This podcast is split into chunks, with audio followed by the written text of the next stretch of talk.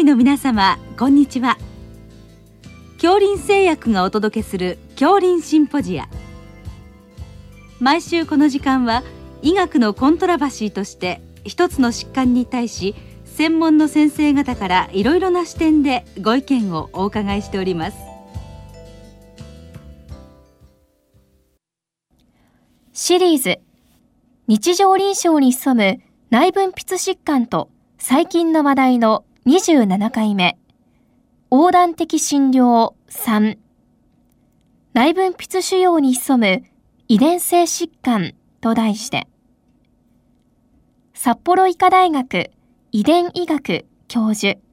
桜井明宏さんにお話しいただきます。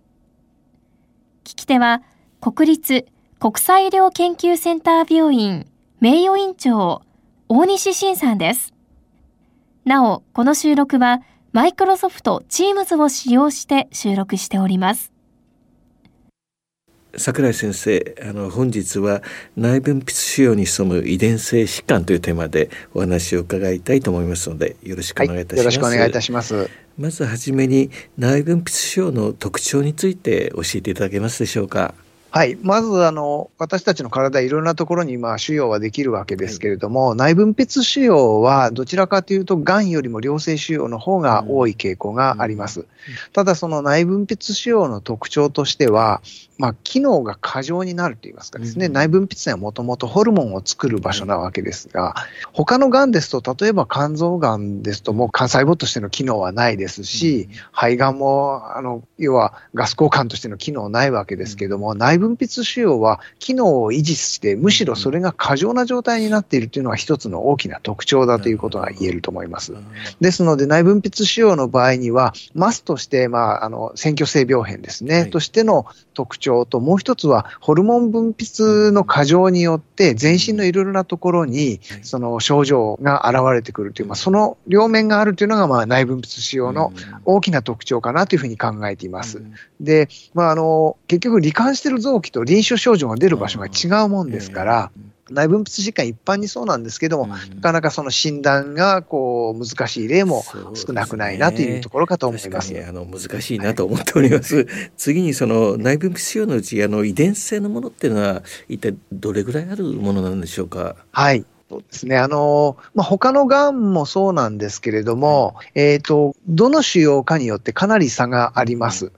例えばあの内分泌以外ですと、卵巣がんなんかは15%ぐらいが遺伝性というふうに言われている一方で、肺がんは遺伝性は少ないですね。で、内分泌も同様で、遺伝性の割合が多いものとして知られているのが、えっ、と、特に2つあるのがですね、褐色細胞腫と、それから甲状腺がんの中の髄葉がんという、まあ、ちょっと特殊ながんですけども、それは、えっ、と、それぞれが大体30%から40%ぐらいが遺伝性だというふうに言われています。そうですね。はい。ただ、あの、過食細胞腫の場合、まあ、これあの、カテコラミン分泌過剰でい。ろいろ症状が出てくる腫瘍ですけれども、遺伝性は3分の1ぐらいあるんですけれども、実はその体質を持っている方が、必ず過食細胞腫を発病するわけではないので、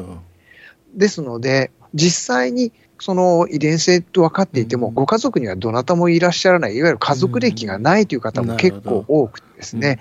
褐色細胞腫全体は今申し上げたように遺伝性は3分の1くらいなんですけども、家族性として見えるとなるとやっぱり1割ぐらいだと思います。そうなんですね。はい、それでは次にあの臨床像ですけれども、その遺伝性と非遺伝性で何か違いはあるんでしょうか？はい、まあ一般的な特徴としては、実はあのホルモン症状なんかはあまりないんですけれども、うん、遺伝性の腫瘍の特徴としては、うん、一つは後発年齢よりも若い年齢で発病しやすいということが挙げられると思います。これ、また一つ例を申し上げると、さっき、はい、えっ、ー、と、副甲状腺機能亢進症ございますけれども、あれはどちらかというと中高年の女性に多いものなんですけれども、これが若年とか青年期に起きてきた場合は、これはもう私たちは間違いなく遺伝性を疑います。なるほどそれからあとは、えーまあ、腫瘍が起きやすいという体質を持っているわけですので、当然その再発しやすい、あるいは複数の臓器がある場合には、例えば副腎もそうですし、副甲状腺なんかもそうですけれども、はい、複数の線にその同じ腫瘍が発生してくるなんていう場合も、これもやはり遺伝性を疑う根拠になりますし、まあ、当然同じ内分泌腫瘍が家族の中にあったら、これは疑わない理由はない、ということになりますね。はい、そうしますとあの治療はいかがでしょうか何か差はありますか、はいはい。あの、個々の内分泌腫瘍に対する治療、まあ、薬物治療より、まあ、外科的治療が、まあ、中心になりますけれども、あまり変わらないものと、それからやっぱり大きく変わってくるものがあります。例えば、下垂体の腫瘍なんかは、遺伝性であってもそうでなくても、まあ、治療戦略としてはほとんど変わることがないんですけれども、大きく変わってくるのが、一つはですね、あの、今申し上げた副甲状腺ですね。で、副甲状腺は、遺伝性でない場合には、通常4つある線のうちの1つが、まあ、良性選手として腫れてくることが多いので、外科的な治療としては、その主題線を取ってくるということで、まあ、治療は完結するんですけれども、これがまあ遺伝性ということになりますと、まあ、一つ、まあ、主題線を取ったとしても、残りの線もまた後々、また主題してくると、いわゆる再発してくるというリスクが高いですので、まあ、遺伝性の副甲状腺機能亢進症の場合ですと、えー、標準的には、まあ、その時点で正常線も含めて全部取ってしまうと。うん、ただそうすると今度副甲状腺機能低下症になりますので、うん、えーと、正常線の一部をですねあの前腕の筋層に埋めるという、まあ、自家移植がよく行われています。副甲状腺の場合は血管、あの栄養血管がなくてもそこに生着しますので、まそのような形で治療をしますと、仮に後々再発したとしても、頸部の首のあの再手術に比べますと、前腕の手術の方が患者さんの負担も、それから手術リスクもずっと小さいですので、まそんな方法があのよく行われています。ですので、まあ、術式が変わるということですね。それからもう一つは、えっ、ー、と、今度遺伝性の水内分泌腫瘍ですけれども、これも結構多発するんですね。やはりその遺伝性の特徴として。で、これ全部取りに行っちゃうと水前的になりますから、これは患者さんの QOL を大きく落とすと。で、ホルモンを作らないようなタイプの膵臓の内分泌腫瘍って比較的成長がゆっくりなものですから、もうホルモン作ってなくて小さくてっていうような場合には、もう経過観察を選択することがあります。なるほど。そうしますと、はい、よくは、まあ、必ずしも多発だから悪いというわけでもないということですね。そうですね、うん、あのやはり一般的な印象として、早く発症して、たくさん発症してということですと、非遺伝性の腫瘍よりも厄介そうに思えるんですけれども、まあ、実際にはそうでもないと、からむしろあの遺伝性腫瘍の方が同じ腫瘍であっても、非遺伝性のものに比べて進行がゆっくりであるというようなものもよく知られています。それでは主なその遺伝性内分泌腫瘍について教えていただけますか？はい。えー、まあ、遺伝性内分泌腫瘍として代表的なものが、うん、えー、多発性内分泌腫瘍症、まあ、ご存知の先生方多いと思いますけども、1型と2型というのがあります。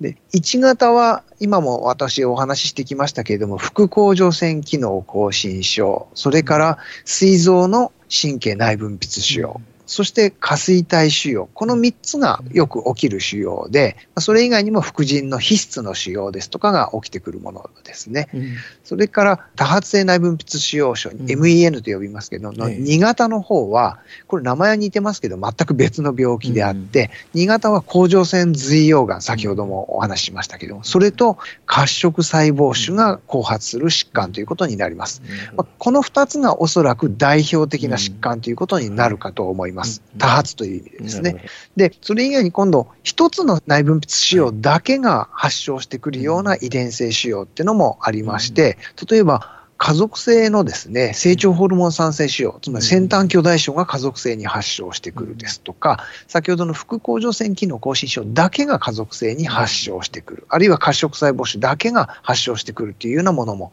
ございますし、ちょっとあの特殊なものとしては、他の遺伝性腫瘍で、の一部の部分症として内分泌腫瘍ができるものがあります。うん、例えばあの大腸にたくさんポリープができて一部が、えー、あの癌化する家族性大腸ポリポーシスの場合には、うん、甲状腺がんが特に女性に高頻度に見つかるんですね。えそういうようなものもあのございます。あの診断はやはりあの遺伝学的な検査を実施するということになるんでしょうか？そうですね。あの、まあ、それぞれの遺伝性腫瘍も、えっと、臨床的な所見がいくつ満たしていたら、えっと、診断を確定するというような診断基準を設けられているものは多いんですけれども、えー、やはり最終的には遺伝学的検査をもって確定するということが、えっと、通常であるし、推奨されると思います。これ、遺伝学的検査で確定すると、これはあのご家族にもその情報を活用することができますというのが大きいかと思います。ただ、保険収載されているのは、MEN1 型と、それからあとは甲状腺髄溶岩という病名での MEN2 の2型のあの原遺伝子であるレッド遺伝子、この2つだけなんですね。あとは自費診療になっちゃうというところがまだまだ課題が多いかと思います。そうしますとその家族歴っていうのが非常に重要だということと、まあ、それがまたあのご家族にも関係するということで極めて重要な課題になるということですね。そうですね。あの、うん、まあ、どの疾患もやはり、あの、私たち家族歴っていうのは、きちんと、あの、患者さんから聞くってこと大事なんですけども、うん、まあ、最初に申し上げたように、内分泌の病気って、その、起きている病気がある場所と症状がある場所って違うので、それから馴染みのないあの病気も結構多いですから、患者さん、甲状腺はイメージできても、副甲状腺はなかなかイメージできないというようなこともありますので、例えばその膵臓の内分泌腫瘍とかですね、下垂体腫瘍って患者さん得てして、ご家族の病気として、膵がんとか脳腫瘍っていうふうに、あの認識されていることも多いんですね。ですので、私たちは例えば副甲状腺機能亢進症の人いますか？ではなくて、ご家族に尿路結石やった人いますかとか、結構あの厄介な胃潰瘍の人いませんか、まあ、そういうような形で情報収集することが多いです。そういうことですね。桜井先生、本日はどうもありがとうございました。はい、はい、どうもありがとうございました。シリーズ、日常臨床に潜む内分泌疾患と最近の話題の27回目。横断的診療3。内分泌腫瘍に潜む遺伝性疾患と題して、札幌医科大学遺伝医学教授桜井明宏さんにお話しいただきました。聞き手は、国立国際医療研究センター病院名誉院長大西晋さんでした。この収録はマイクロソフト Teams を使用して収録いたしました。